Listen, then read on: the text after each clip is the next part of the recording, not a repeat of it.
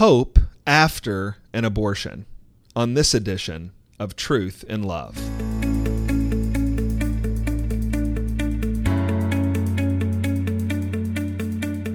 I'm Heath Lambert, and you're listening to Truth in Love, a podcast of the Association of Certified Biblical Counselors, where we seek to provide biblical solutions to the problems that people face.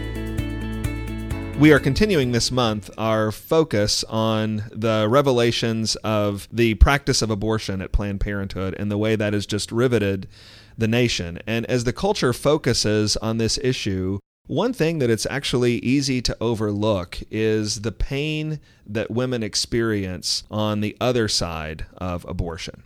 To help us talk about that today, I've invited as our special guest Sandy, who is a woman who decades ago made a decision to have an abortion. And I want to talk with her about her experience of that. I'd like her to help the church think through her situation and how to help other women in that situation. And so, Sandy, we're so glad that you are with us today. And I would like you to tell us the story that led to your decision to have an abortion. I had an abortion nearly 25 years ago, 25 years ago this month actually.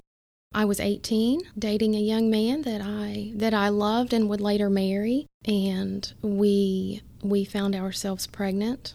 And I can agree with something we had talked about previously. There's the, the fear, the selfishness, the pride, all of those contribute to the fact that, yes, this is what I'm going to pursue. And, you know, like I said, I was 18. I was an unbeliever at the time, but I still knew that this was a life that would be ended.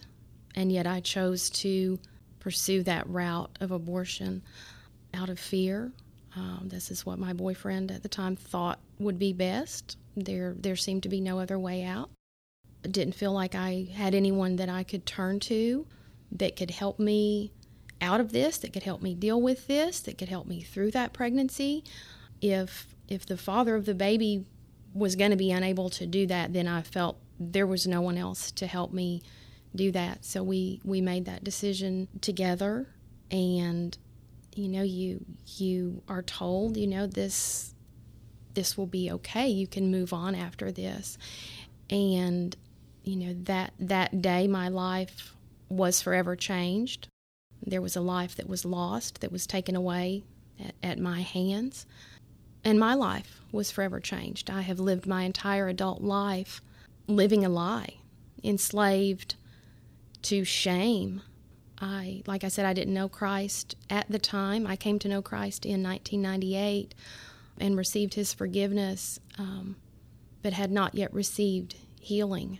And I have only recently had that healing, and that's through through healing hearts what the lord did through that ministry in my life is is unbelievable. I don't know that there's a way i can describe what that's meant to me. You mentioned your need for healing in the aftermath. This you weren't you weren't a christian when you had the abortion and you became right. a christian afterwards. Right. But even becoming a Christian, that didn't take away the pain immediately that was in your life. Help us help us understand what some of the tragic fallout was in your life in the aftermath of this abortion.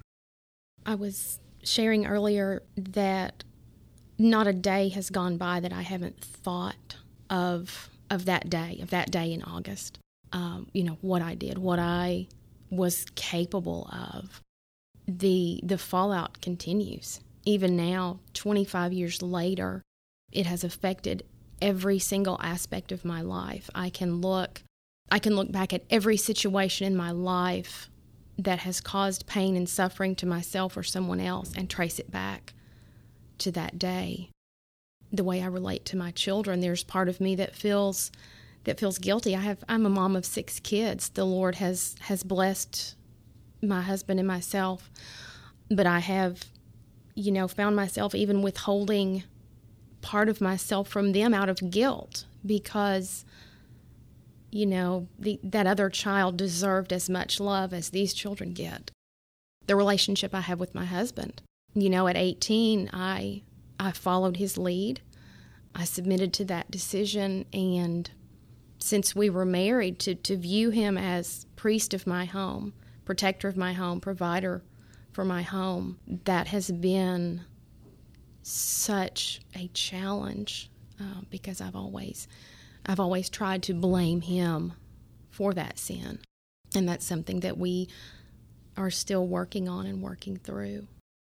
You mentioned that some of the best and most significant help in your life in the aftermath of the abortion actually came about fairly recently. So tell me tell me what the Lord did to really bring about change and help and hope in your life. In particular, what were some of the most significant aspects of your counseling that God really used to help?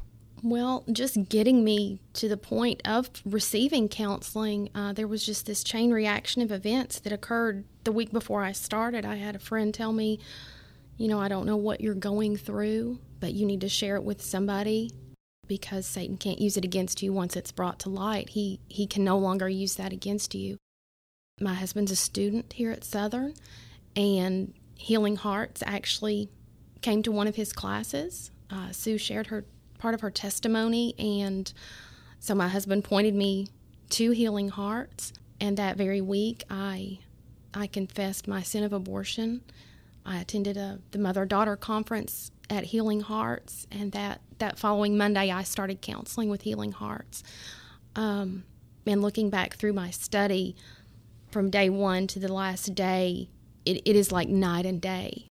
I never dreamed that I would find healing. Even starting the study, as optimistic as I was, yes, this is a good thing. I want to do this. It was something that I never imagined possible that God would do in my life. Um, so I, you know, I give credit to God first and foremost for the work that Christ has already done, but in using healing hearts, life changing.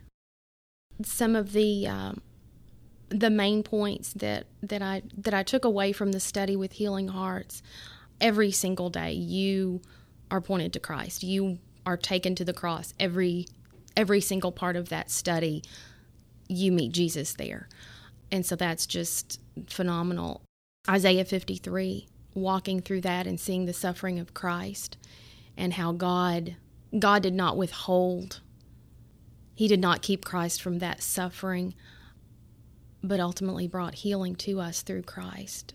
And um, that just affected me so much, and how, you know, forgiveness. I've I've tried to forgive myself before, even after I became a Christian, and that that doesn't work. Mm-hmm. Um, it it only comes through Christ because of Christ. I often, you know, I kind of have two views of of my heart after after the abortion, and one is just sort of physical image that I that I have in my mind of my heart and what it was like, and it was literally a a bloody mess that was just shattered and and I tried to bandage that and I tried to fix it as best I could. I tried to to put those band-aids on there. And and that wound care doesn't work that way it will only fester. It may feel better for a little while, but when those bandages come off, you are still left with that open, gaping wound. And only through through Christ are, are you ever going to receive that healing. So much of the focus among Christians right now is on the sort of culture war against Planned Parenthood and a culture of death that we live in. But your story reminds us that we're not merely talking to a culture, we are talking to people, to women who have been put through a lot of pain and a lot of difficulty because of this culture that we live in. And as members of the church, we need to grow up in our ability to speak the truth in love to women who are dealing with difficulties in the aftermath of an abortion. And so, what do you think the church needs to know to most effectively minister to women in your situation? Well, I shared earlier that I don't know how I would have really made it through this this news of Planned Parenthood, knowing that I I played a role in that. I was part of that. I have had an abortion. The well meaning people, people that have the right view of abortion. It is wrong, it is wicked, it is evil. But there is no love behind that view. I've never felt that I could really engage in a conversation with people because, yes, what abortion is, is wrong. It is sin. But people need Christ. People need the gospel. Yes, we want to stop this, but we also need to point people to Christ.